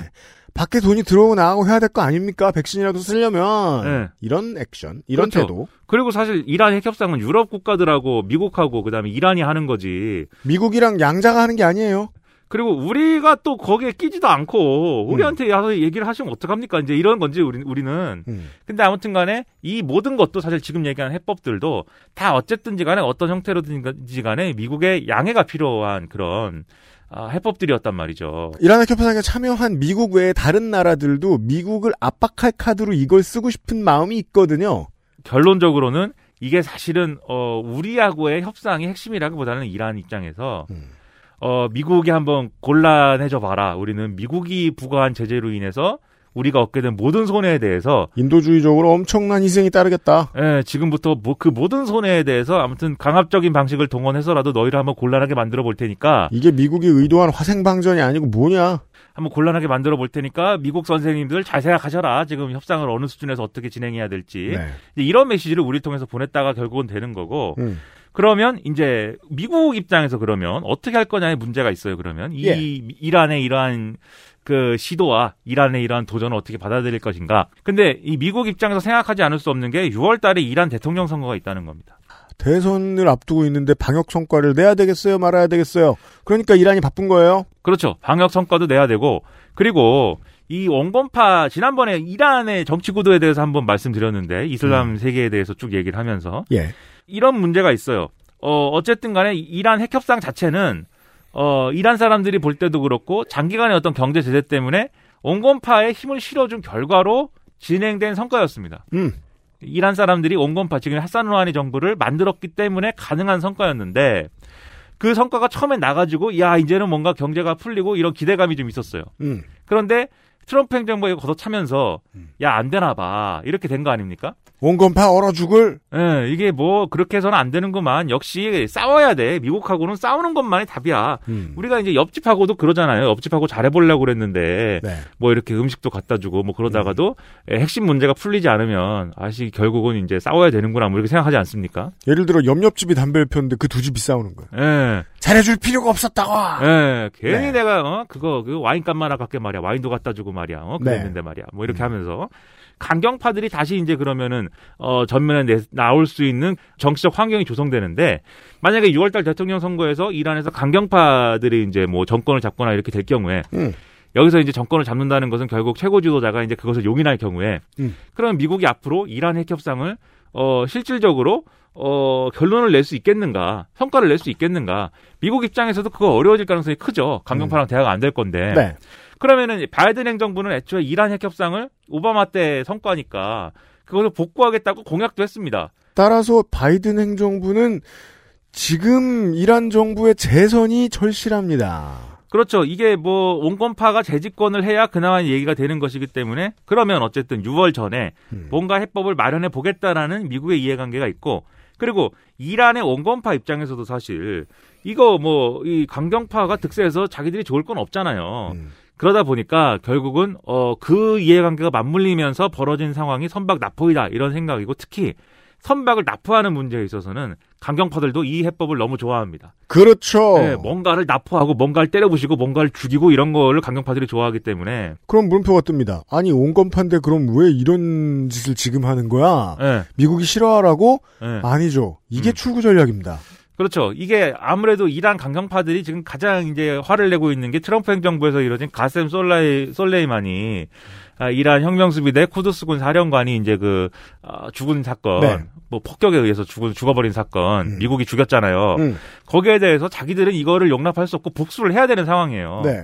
근데 그것을 어떤 그 직접 관철하기는 어려우니까 뭐 배도 잡아가고 음. 뭐 이렇게 여러 가지 어떤 그 아, 이 직접 행동을 통해서 그런 복수를 하려고 하는 이저 환경인 건데 이럴 때는 강, 온건파는 머리가 복잡합니다. 이게 답을 내놓을 때 이것저것 많이 생각해보고 쓰리 쿠션, 포 쿠션을 잡지만 강경파는 강경하면 좋아합니다. 이럴 땐. 그렇죠. 그러니까 이란 온건파 정부가 강경파들을 활용해서 야 그러면 이거 배 하나 잡아오자 우리가 음. 이유가 뭐든 간에 음. 그리고 온건파 정부는 약간 동상이몽하는 거죠 강경파들은 막 잡으니까 좋고 온건파들은 이거 잡은 김에 앞으로 미국하고 협상 재개해 보면 좋고 이런 계산으로 이제 돌아가는 그런 상황인데 특히 온건파들의 어떤 속내를 알 수 있는 어떤 신호가 최근에 있었어요.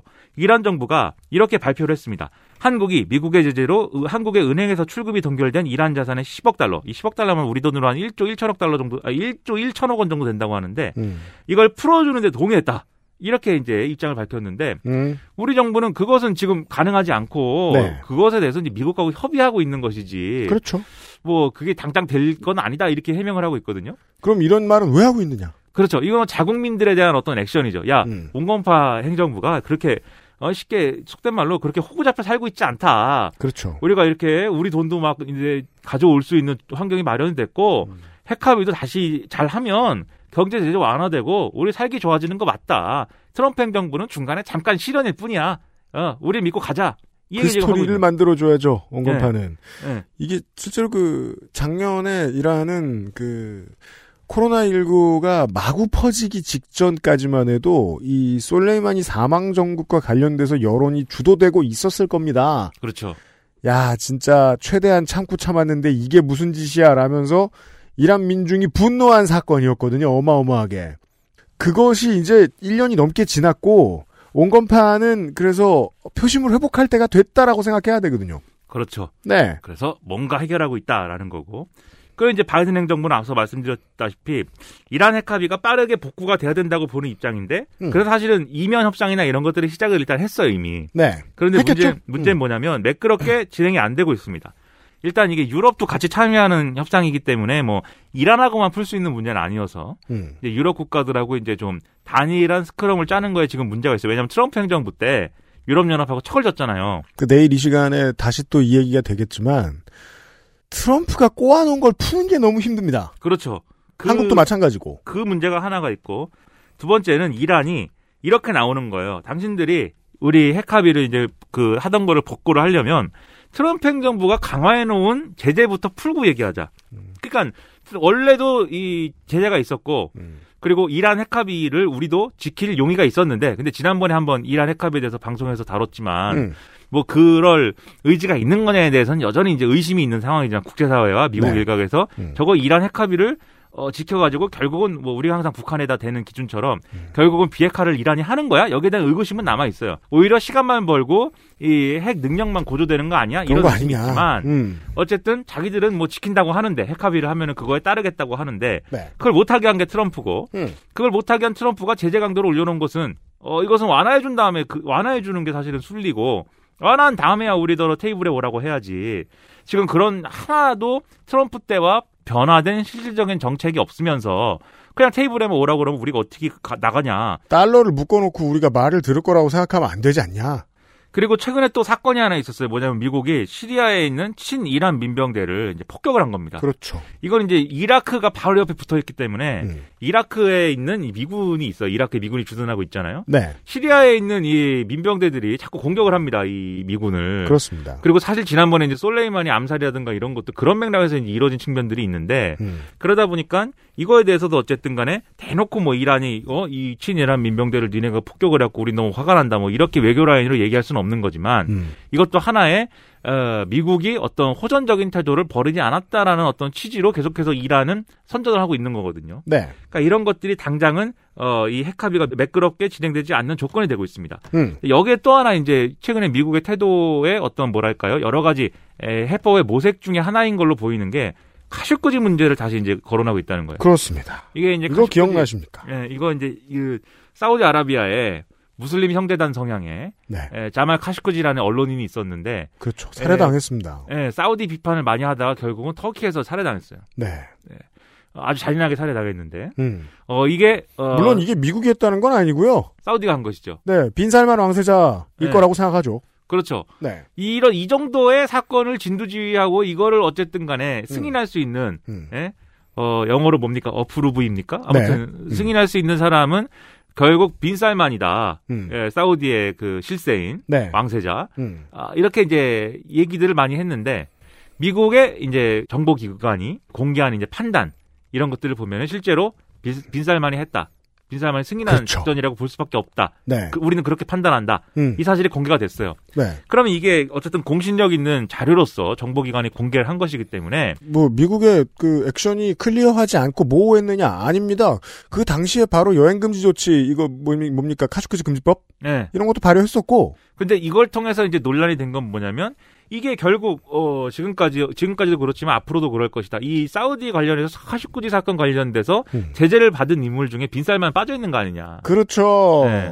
그리고 빈살만에서 앞으로도 제재를 걸지 않는 방향이거든요, 지금. 음. 그러다 보니까 미국 내에서는 이제 논란이 있습니다. 왜냐하면 카슈코지가 이렇게 잔인하게 살해된 것은 음. 어쨌든 인권의 문제라든지 네. 이런 것들에 역행하는 어떤 것을 이제 어떤 나라에서 한 건데 음. 사우디라는 뭐 나라에서 한 건데. 근데 확실하게 액션을 취한 게 아니다. 액션 취한 척했지만. 네. 트럼프 시대에는 사실은 그런지 말든지 뭐 미국 자체가 뭐 그런 나라가 아니었기 때문에 뭐 인권을 중시하는 나라는 아니었으니까 음. 그때는 뭐 그런 암흑기였는데 인권을 경시하는 나라였으니까. 예. 이제 바이든 행정부면은 인권을 중시한다는 액션을 보여줘야 되는데 음. 이거에 대해서 왜 미온적이냐? 한국 음. 사람들 막 이러고 있거든요. 네. 그래서 상당히 비판이 세요 지금 비판이 음. 거셉니다. 음. 근데 동시에 이걸 뒤집어서 얘기하면 미국 입장에서는 사우디를 지금 봐주고 있는 거잖아요. 그렇죠. 네? 빈살만 뭐 이거 걸어버릴 수도 있는데 음. 뭐 옛 정도 있고 그리고 트럼프 행정부 때는 다시 또 사우디랑 관계 개선한 것도 있고. 그러니까 이제 학원 스포츠 문제에 대해서 그렇게 많이 보도가 돼가지고 막 뭐 감독, 뭐 폭력을 저지른 가해자, 뭐 이런 사람들이 잡혀 들어갔는데 대한체육회장이 연임한다. 요런 것 같이 보인다는 거예요. 그렇죠. 네. 그리고 심지어 대한체육회장이 전화해서 때리라고 시켰어. 야, 가, 거기, 가상의 상황이에요? 예. 야, 거기, 거기, 그, 어? 저 농구 선수 중에 저 유승균이라고 있지? 걔 손좀 봐줘라. 어, 어. 손 좀 봐줘라. 걔는 농구를 이렇게 못해. 말을 잘 듣게 만들어. 예. 예. 그러니까 그, 그게, 그래서 이제 납득이 안 된다. 근데 뒤집어 생각해 보면 사실은 사우디가 미국한테 약간 빚을 진 상황이죠, 이제. 네. 그러면 이제 이건 제 생각입니다. 저의 이제 평론가로서의 이제 생각 속에서는 음. 미국이 사우디에 대해서 고삐를 하나 지고 있는 거예요. 그렇죠. 예. 너네 이제부터 우리가 예, 이런 걸 할 텐데 너네가 마음에 안 드는 이런 걸 할게. 예. 음. 이란하고 관계 개선할 것이야. 음. 근데 너네 그거 싫지. 왜냐면 지난번에도 말씀드렸듯이 사우디랑 이란 지금 철천지 원수니까. 네. 우리가 앞으로 중동 전략에서 사우디가 아니라 이란을 파, 트너로 이제 선택할 가능성이 이제 높아지는 상황이 될 건데 음. 그거 싫어서 너네가 또 여기서 뭐 장난치거나 이러면 음. 빈살만이는 어떻게 될까 한번 상상해 봐라. 뭐 이런 메시지일 수도 있다는 거죠. 그, 그 이런 이야기입니다. 그 소위 말하는 1세계가 누구를 선택했느냐가 중동의 파워 구도, 어느 나라가 평화롭고 어느 나라가 그렇지 못한가를 그동안 정해왔던 게 20세기 그리고 21세기 초까지의 역사라고 생각을 하면 미국의 메시지는 이런 거죠. 자, 너네가 이란이 되고 이란이 너네가 될 수도 있어. 네. 그러니까 우리가 외교를 좀 하게 둬. 다른 이상한 무장단체에 돈 지원해주고 테러하고 그러지 마. 그렇죠. 예. 네. 그래서 이제 이걸 통해서 볼 수 있는 것은 어쨌든 삐그덕 대고는 있지만 음. 바이든 행정부가 어떻게든 중동 문제를 우선순위에 놓고 6월 달이 오기 전에 뭔가 성과를 내 가지고 이란 상황을 어쨌든 어, 이 오바마 시절로 되돌려 놓는 것을 계속 추진할 거라는 얘기입니다. 결국은 양자가 그걸 원하고 있습니다. 예. 네. 그러면 바이든 행정부의 외교 정책 전체 우선순위를 볼 때 제 1순위는 뭐냐면 이런 상황이 쭉 진행되고 있기 때문에 무조건 그러면은 중동이에요. 다시 한국. 어, 이 과정에서 한국도 역할을 할 겁니다. 자의 반, 타의 반으로. 어, 은행에 묶여 있는 돈 등등 외교적인 무언가를 할 겁니다. 왜냐하면 이번에도 저 외통위와 외교부가 노력을 많이 했어야 됐거든요. 네. 한두 명이라도 순차적으로 풀어주는데, 예, 우리 선원들을. 외교부 1차관이 바로 갔잖아요, 이란에. 앞으로도 네. 이런 일을 많이 해야 될 거예요. 근데 음. 많이 하면 정부는 외교부와 외통위의 국회의원들이 고생하면 무슨 생각을 하고 있느냐? 우리한테 뭐가 떨어질까? 음. 를 생각해야 됩니다. 다시 한반도 상황으로 넘어옵니다. 네. 어, 지금까지 딱 들으셔도 그 이란도 미국도 열심히 해야 할 이유들이 보이셨을 거예요. 근데 한반도 상황에 대해서는 어떠냐 미국이? 이 냉정하게 얘기해서 두 가지 차원에서 어, 이 대북 문제에 있어서는 미국이 지금 바이든 행정부가 소극적입니다. 신경 쓰지 않는 것 같습니다. 네, 첫째는 트럼프 행정부가 성과를 내려고 노력한 부분이 있기 때문이에요. 음. 그래서 그걸 뭐 승계한다든지 결국 북한 문제에 있어서는 트럼프가 뭐 잘했다든지 네. 이런 평가하기 싫은 거예요 지금. 음. 그렇기 때문에 어 바이든 행정부 입장에서 지금 대북 문제를 다시 이제 전면에 나서서 우선순위를 높여가지고 이거를 외교적으로 뭘 풀어보자 이런 분위기 전혀 아니고 그렇습니다. 그리고 앞서 말씀드렸듯이 우선순위는 중동에 있지 음. 대북 문제는 우선순위에서 쭉 내려가 있어요. 후순위에 있단 말이에요. 네. 그런 차원에서 이제 좀 어, 진행되고 있는 이 뭐랄까요 대북 이슈의 홀대가 있고 음. 두 번째는 트럼프가 해서 싫다도 있지만 네. 트럼프 방식으로 성과를 내기 어렵다라고 생각하는 어, 게 민주당에 있는 전문가들 외교안보 전문가들의 거의 일치된 생각입니다. 트럼프처럼 어, 지도자 대 지도자의 합의를 이루고 그 내부에서도 다른 생각들이 좀 나뉘는데 네. 합의 보는 지점은 거기입니다. 네. 트럼프처럼 하면 안 된다. 그렇죠. 저렇게 탑다운으로 해가지고 쭉 이제 최고 지도자의 합의로부터 시작되는 비핵화라는 것은 불가능하다 이렇게 안 보고 된다 있고 그렇게 해서는 네. 그냥 사진 찍으러 간 거에 지나지 않을 수 있다. 그리고 그 사진을 찍기 위해서 다른 희생을 좀 많이 치를 수 있다. 네. 그렇게 보다 보니까는 그러면 다른 전략을 구사해야 된다라고 지금 얘기를 하고 있어요. 그래서 예를 들면 이 미국 유엔 대사 지명자 뭐 이런 사람들이 상원에서 이런 음. 외교 전략에 대해서 언급을 한 걸 보면 네. 북핵 문제는 어 미국만이 해결할 수 없다. 그래서 한국, 일본, 중국, 러시아 이렇게 협력을 해야 된다. 이렇게 얘기를 했고요. 토니 블링컨 국무장관의 경우도 한국, 일본 등의 국가들과 협의를 해야 된다. 이렇게 거론하고 있고, 음. 그다음에 조셉 윤이라는 사람이 있습니다. 그렇습니다. 트럼프 행정부 때 대북 협상 초기에 이제 국무부에서 이제 좀 역할을 하다가 그만둔 사람인데 어쨌든 민주당 성향의 사람인데 그 이제 태어난 건 서울에서 태어났는데, 네. 네. 이 사람이 최근에 예, 최근에 우리 국회의원들하고 이제 좀 간담회를 했어요. 근데 그 음. 그 자리에서 얘기를 했습니다. 미국의 시각은 미국의 지금 시각은 한국 정부가 대선을 앞두고 지금 대북 문제를 이용하는 게 오히려 걱정이다. 네. 무슨 얘기냐면 대선을 앞두고 뭔가 대북 문제에 성과를 내고 싶으니까 음. 급하게 뭔가 이제 대북 협상이라든지 그다음에 대북 경제 협력이라든지 이런 것들을 급하게 진전을 시켜서 금강산 관광이나 개성공단 같은 상징성 있는 것들을 네. 어, 대선이 오기 전에 빨리 하려고 해서 그걸 통해서 뭔가 이제 관계 개선을 하려고 해서 결과적으로 미국이 가지고 있는 외교적 스케줄, 음. 외교 안보적 시간표를 헝클어트릴 수가 있다는 그 어떤 우려를 갖고 있다. 그런데 이 우려를 지금 불식시키기도 어렵다 지금 한국이 음. 이런 평가를 하고 있어요. 그러니까 그 정도로 대단히 이제 비관적이라는 거예요. 뒤집어서 얘기하면 확실한 문장 하나가 보이죠. 너네 대선 전에 성과 내지 마. 그렇죠. 뭐, 우리 스케줄에 안 맞아. 그렇죠. 우리는 거기에 대해서 뭐 할 할 게 없어. 이렇게 음. 나오고 있는 거고. 네. 그 상황을 북한도 굉장히 냉정하게 판단을 하고 있어서 북한은 이미 그러니까 급할 마음이 없고 네. 예 미국과 마찬가지로 그렇죠 이미 그래서 알고 있죠 현실 인식이 돼 있죠 네. 한국만 급하죠 음, 지난번에도 말씀드렸듯이 이 북한도 당대에 열어 가지고 앞으로는 어쨌든 어 뭐 자력갱생이고 음. 미국이 굳이 대화를 하자고 하면 그거 거부하진 않겠지만 네. 그 대화를 이끌어내기 위해서 우리가 먼저 뭐 행동하고 이런 거 없다. 그리고 앞으로 뭐 중국이라든가 이렇게 주변국들하고 이제 더 뭐 잘해보는 이런 방향으로 가는 것이지. 이게 이란과 북한의 정말 다른 점이죠. 네. 지금 네. 이러고 있으니 사실 대북 문제 풀기 어려워진 게 사실이고 푸는 방법이 뭐냐라고 했을 때는 그럼에도 불구하고 푸는 방법이 뭐냐라고 했을 때는 지금 미국의 이제 그 담당자들이 얘기하는 바와 같이 음. 주변국들이 함께 참여하는 그게 사자 회담이 됐던 육자 회담이 됐던 이런 걸 통해서 결국은 관리하고 북한을 변화시키는 것만이 지금은 이제 우리가 어, 상상할 수 있는 유력한 선택지일 수밖에 없어요. 결국 우리가 네. 약간 장기전이 되는 거죠, 결국. 2000년대 초중반에 보던 신문에서 자주 통일 섹션에서 보던 그 국면으로 다시 되돌아왔습니다. 그러자면 일본이 들어와야 될 거 아니에요?